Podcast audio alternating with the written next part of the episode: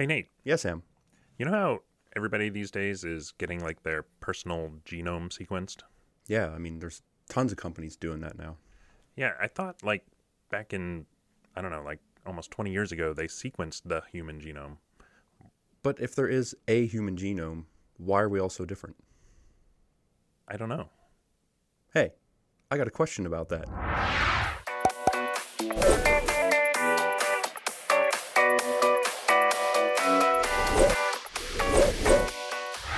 Hello, and welcome to another episode of Hey, I Got a Question About That. I'm Sam. I'm Nate, and this is a podcast and video series where we talk about all the fascinating research going on here at the Penn State Eberly College of Science. On this episode, we're joined by Santosh Girirajan. He's an associate professor of biochemistry and molecular biology and of anthropology here at Penn State, and he studies genetic variation, particularly in relationship to neurodevelopmental disease. And we talked to him about uh, the human genome and if there is a human genome. Right. There was a lot of good information in this talk, so let's just get right into it. So we are joined here in the studio today by Santosh Girirajan. He's an associate professor of um, uh, biochemistry and molecular biology, as well as anthropology here at Penn State. Thanks for joining us, Santosh. Thanks, Sam. Thanks, Nate. Um, can you tell us a little bit about your research, kind of generally? Yes, uh, I'm a human geneticist, and uh, we uh, study the uh, the genetics, uh, complex genetics of uh, neurodevelopmental disorders such as autism, intellectual disability, uh, schizophrenia, and epilepsy. So basically, we um, use a, a series of different types of experiments in um, Drosophila flies.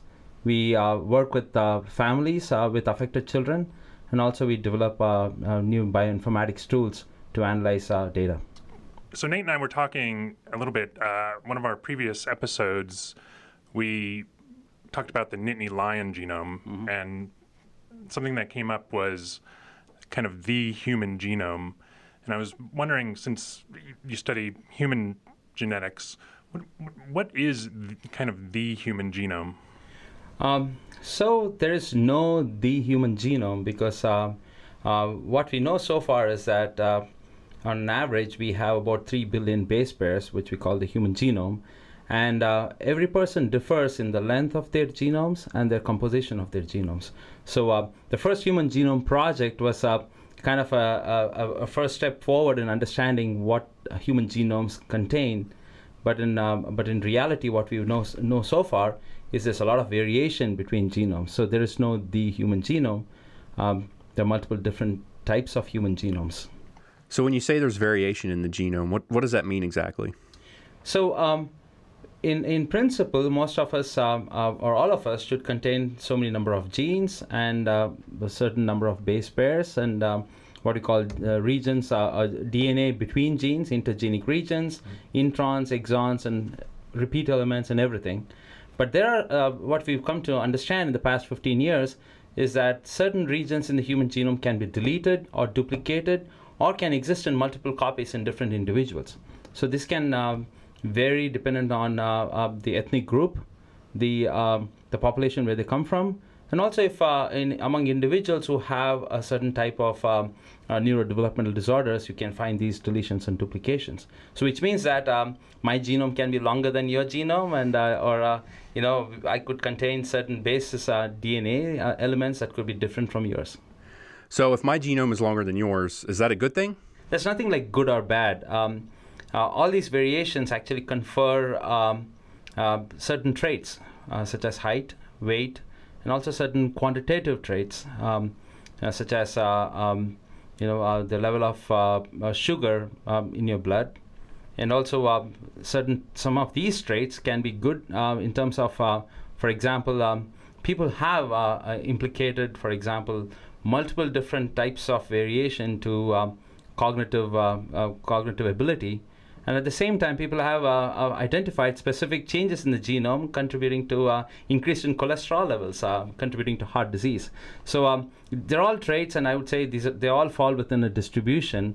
Uh, some people have uh, less, and some people have more, or if it's a, a quantitative trait. So um, uh, that's what makes us different. So diversity that we see in the population, not just in humans, but in any kind of uh, uh, you know uh, uh, organisms, you would see the variation in the genomes contribute to their um, the variability that you see in their traits or phenotypes.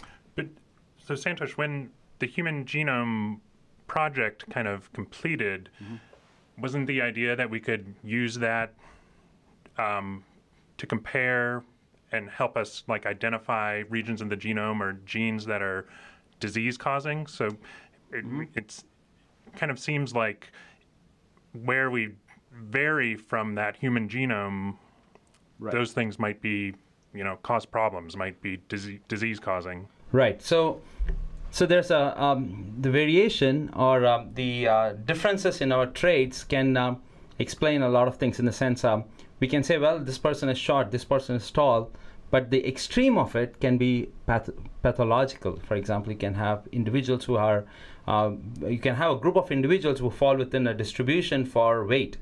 But if you see somebody who's at the extreme of that distribution, you would see that that particular variation is actually contributing to that uh, uh, extreme variation, and potentially that that's uh, pathological. So um, basically, um, the disorders that we uh, when we started out, uh, uh, for example, uh, in the Human Genome Project, the initial expectation was we would find something like a Mendelian, which is a straightforward single genes contributing to a single phenotype, a single disease. What we've come to understand now is um, most disorders are complex.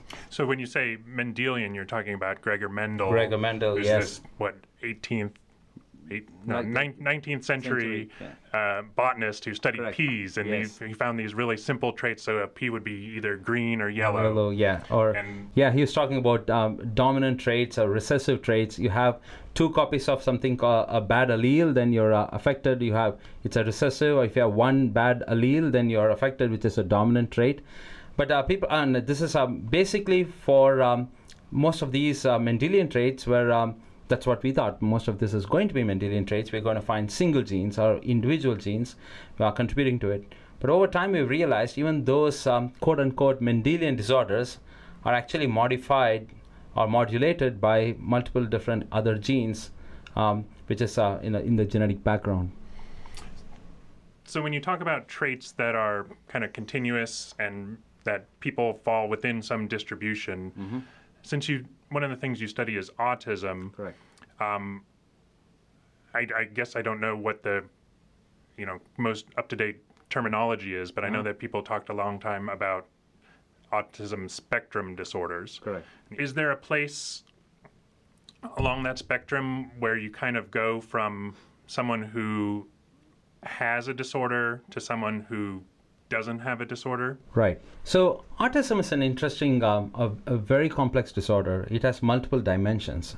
So the way people talk about it as a spectrum is actually um, individuals with autism or affected with autism um, have uh, defects in multiple different or different um, their distributions at, in, uh, within multiple domains, uh, which could be cognitive or um, psych- uh, psychiatric or psychological or behavioral domains, or um, and also some of these could be metabolic uh, uh, domains. So each one of this, if you take into account each one of them, um, each uh, uh, every child with or diagnosed with autism will have different uh, uh, uh, will be affected differently in each one of these domains. And if you put all of these complex uh, phenotypes together, uh, it's really hard to really diagnose um, a set of individuals to have one particular disorder. So that is where the complexity uh, comes in. And, added to that, um, what I would say is that um, autism, uh, in, terms of just diagnosis by a clinician, it, it's it's it's not the, the, the current diagnostic techniques that we have. It's not sensitive enough or completely sensitive to identify all such domains. So you have to have more specialized ways of looking at it, and we are looking at them in a more um, looking at a few domains and trying to diagnose autism. Uh, that's why people have been now doing um, imaging studies and um, all other, like you know, even including genomic studies and uh, um, and, and and so on. So, is autism a Mendelian disorder? No, so um, autism, um, uh, like I mentioned before, uh, from the Human Genome Project, we expected uh, many of these disorders are going to be uh, Mendelian, uh, which means that single genes can be identified as causative uh, for these disorders. But what we come to recognize is that um, uh, disorders such as autism, which is extremely complex, um, containing multiple different dimensions in terms of uh, the associated phenotypes, um, are caused by multiple genes. And um, in fact, uh, from what we know, where we've sequenced, um, people have sequenced um, more than, um, uh, I'd say, 50,000 individuals with autism, and we know that um, there are more than a few thousands of genes. So um, it's either single gene, some single genes cause a, a specific uh, uh, subtype of autism, or uh, combinations of genes are contributing to a more complex form of autism. How do you kind of deal with this complexity in your research? So this is uh, this is the biggest challenge that we all face uh, in our field. Uh, the the the aspect of dissecting the autism into subtypes and trying to deal with individual subtypes has been a has been the uh, uh, has been uh, the most uh, the recent developments in the field. What people do is um, we are trying to dissect. For example, what we do in my lab is uh, dissect autism based on uh, some of the comorbid features, comorbid features that co- go along with you know the typical triad of autism features, where people have repetitive behavior, speech delay, and de- decreased social. Um, um, abilities. So uh, the, the comorbid features are uh, uh, intellectual disability. For example, uh, these individuals, uh, some in some of these individuals with autism have IQ scores less than 70. They have cognitive uh, defects, and some of them have epilepsy.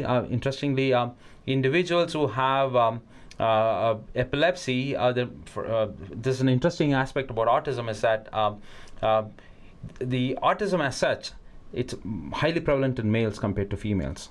On the other hand, if you find individuals who have autism plus epilepsy, you'd find more females in the sense that that, particular ratio kind of balances out.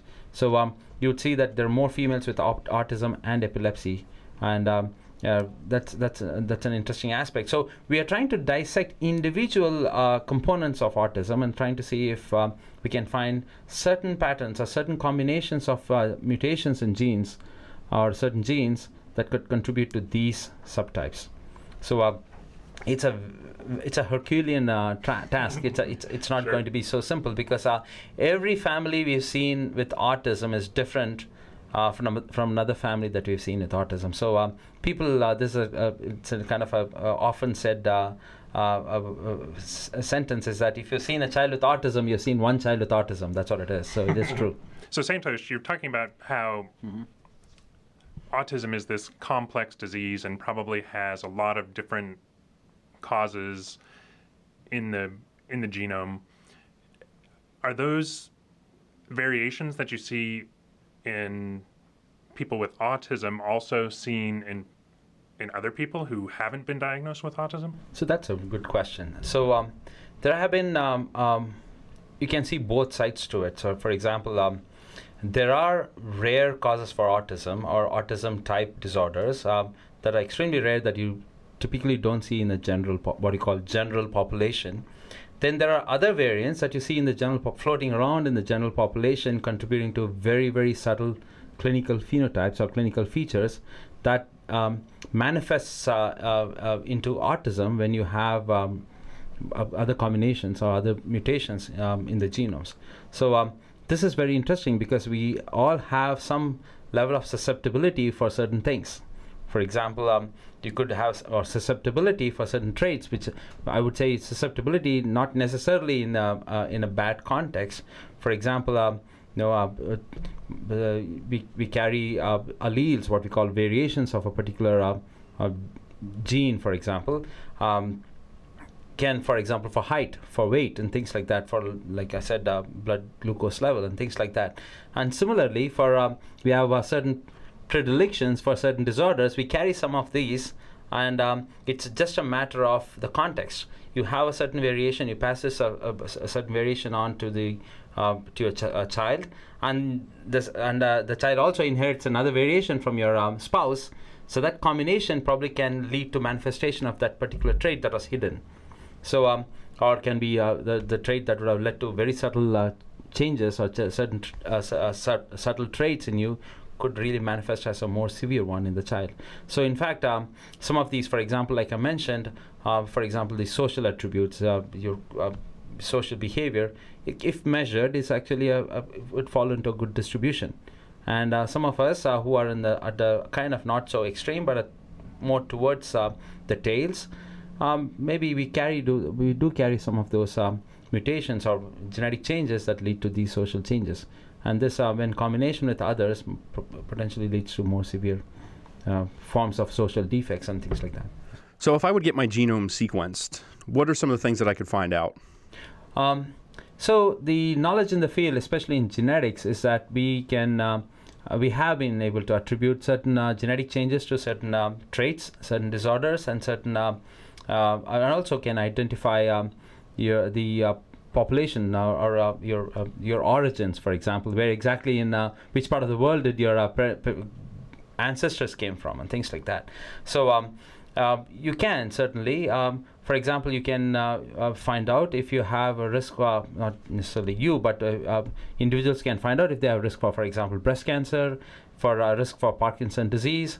But these are, there are again associated. Um, uh, they, they, come with uh, they tell you how much risk you carry they won't tell you whether you will, you will get it or not get it at the same time um, there are certain uh, genetic changes if you find out if you carry it. For example, uh, certain deletions and duplications in the human genome uh, that have been seen in children um, uh, to be uh, uh, in children who have neurodevelopmental disorders. Um, some of, several of those have actually been inherited from an apparently healthy parent or parent who has subtle features. So it's a it, it will help in actually providing some genetic counseling or if we can actually start rehabilitation at an earlier stage so that we can uh, reduce the severity of symptoms in the child. Yes.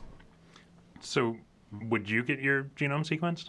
Uh, it's a good question. So, uh, would anybody would like to get their genome sequenced? Well, uh, um, it, first of all, it's like a kind of a very personal choice. Um, in my case, I would say um, the way I see the human genome is, uh, I would really like to get my genome sequenced but would I want to analyze my genome to know what's going on? Well, I, I would analyze it. It's like uh, the way I see it is it's um, I would like to carry my genome in a pen drive and go to the doctor uh, every time I have some issue. Like if I find like, well, um, do I, re- for example, there's a family history of uh, hypercholesterolemia in my family, and I want to know if I have mutations in uh, uh, some of those, um, you know, uh, uh, hypercholesterolemia associated genes.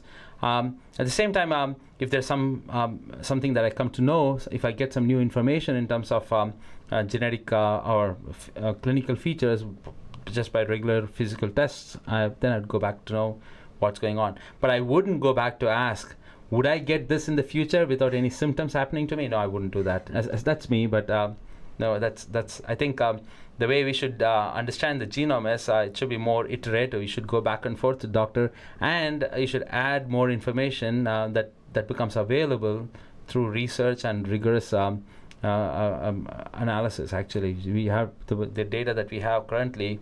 Uh, for some of the disorders are based on a very su- a few sample sizes, so we have to have robust analysis to understand the real contribution of these variants to diseases. So you've talked a lot about how mm-hmm. there's this variation in the human genome, and we kind of all have different versions of right. the genome. Mm-hmm. Is is there something that you would call normal, the, like the normal human genome? Um, so um, this is a very um, it's a tr- it's a tricky question, very hard to answer. The reason being that the genomes that we use today, um, we call this as a reference genome because um, the genome that we use to compare uh, in our uh, analysis, uh, uh you know, in laboratories or in clinical diagnostic uh, settings, is a reference genome which we think is quote unquote a normal genome. We think that this genome should contain everything and the DNA is all, there are no changes, mutations, and every mutation is actually sub- apparently normal. So, the best way to think about this is um, in family studies that we perform, we compare the affected child's genome to the uh, genomes of the parents because parents typically are not affected. We look at simplex families where the child is the only one who's affected. So that is where the comparison becomes. So whenever you talk about normal genomes, it's, it's, it's based on a context. If you're looking at individuals with a particular trait, your comparison set should con- should not contain that trait, but they might contain something else. They might have something else going on. So um, it becomes very contextual but there's no way to uh, uh, i don't think there is anything called a normal genome because everybody has their own um, uh, predispositions uh, for certain disorders or susceptibility for certain traits we are all the uh, we're all the uh, we are actually a consequence of the genetic changes and the environmental factors and all the evolutionary changes that happened in our in our past few generations. So that that's uh, we're the consequence of all of those things. So there's nothing called normal now.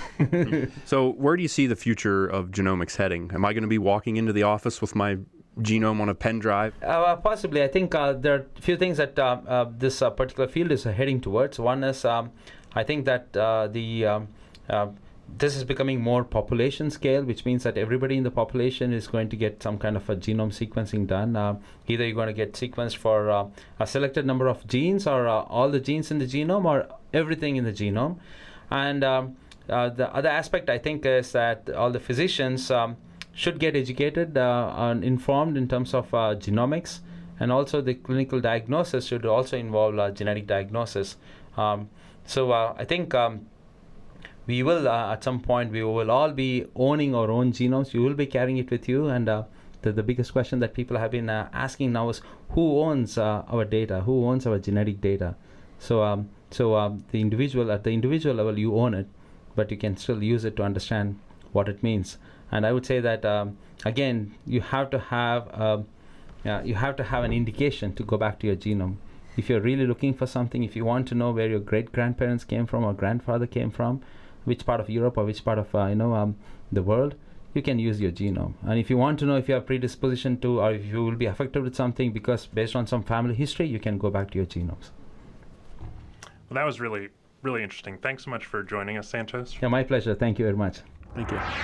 That was great. Yeah, I always knew that there was differences in the human genome, but I never realized that there could be differences in the length of the human genome too.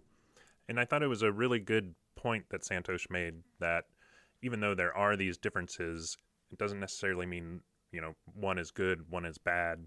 Uh, there's really no value judgments. It's just the differences that make each of us unique. So if you want to learn more about Santosh's research, uh, we'll have links to his work in the show notes below. And we'll also have links to the Eberly College of Science website where you can find information on other research going on in the college. So thanks for joining us on this episode of Hey, I Got a Question About That. And if you haven't already, check out our other episodes, which are available wherever you get your podcasts and also in video format on YouTube. And uh, don't forget to like, subscribe, and leave us a comment. Europa moment. What do we talk about? Uh, this is a podcast and video series where we talk. I should have looked at the camera. I'm sorry. Hello, Hey! human genome, and what would. Uh, why do I try to keep going? Did I manage to not say cool the entire time? It's really neat to see. So if you want to learn more about Santosh's research, nope. Santosh's research. Santosh's research. I need to slow down when I speak. So if you want to learn more about, nope. I'm going to get in my head again. It's going to be a Europa moment. Subscribe that smash button. Beat that subscribe button into submission.